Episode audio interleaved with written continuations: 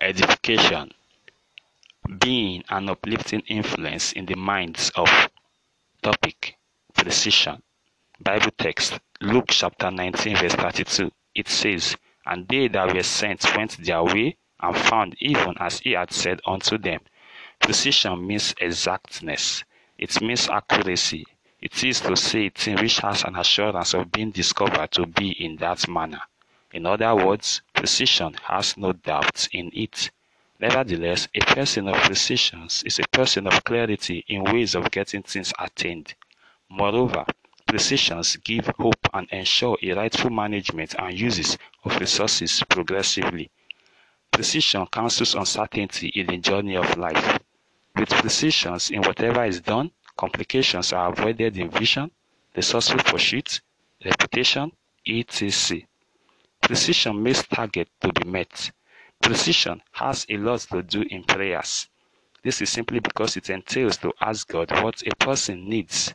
For this reason, Luke chapter 19, verse 22a says, "And he said unto him, Out of thy own mouth will I judge thee."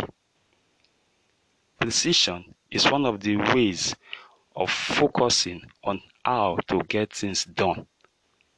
It doesn't really have to do with having so many things to do or useful pursuits to attain without really having to do any among what ought to be done owing to or because of excuses, inadequacies, or inconsistency at hand.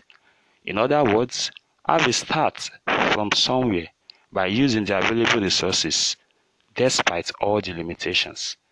A precisive word spoken is one which gives direction to connect oneself with useful links to show how useful one is. With precision on the right path, deviation from the right intention is not easily attained. Precision saves time while making a search for something. To know about the future has to do with revelations.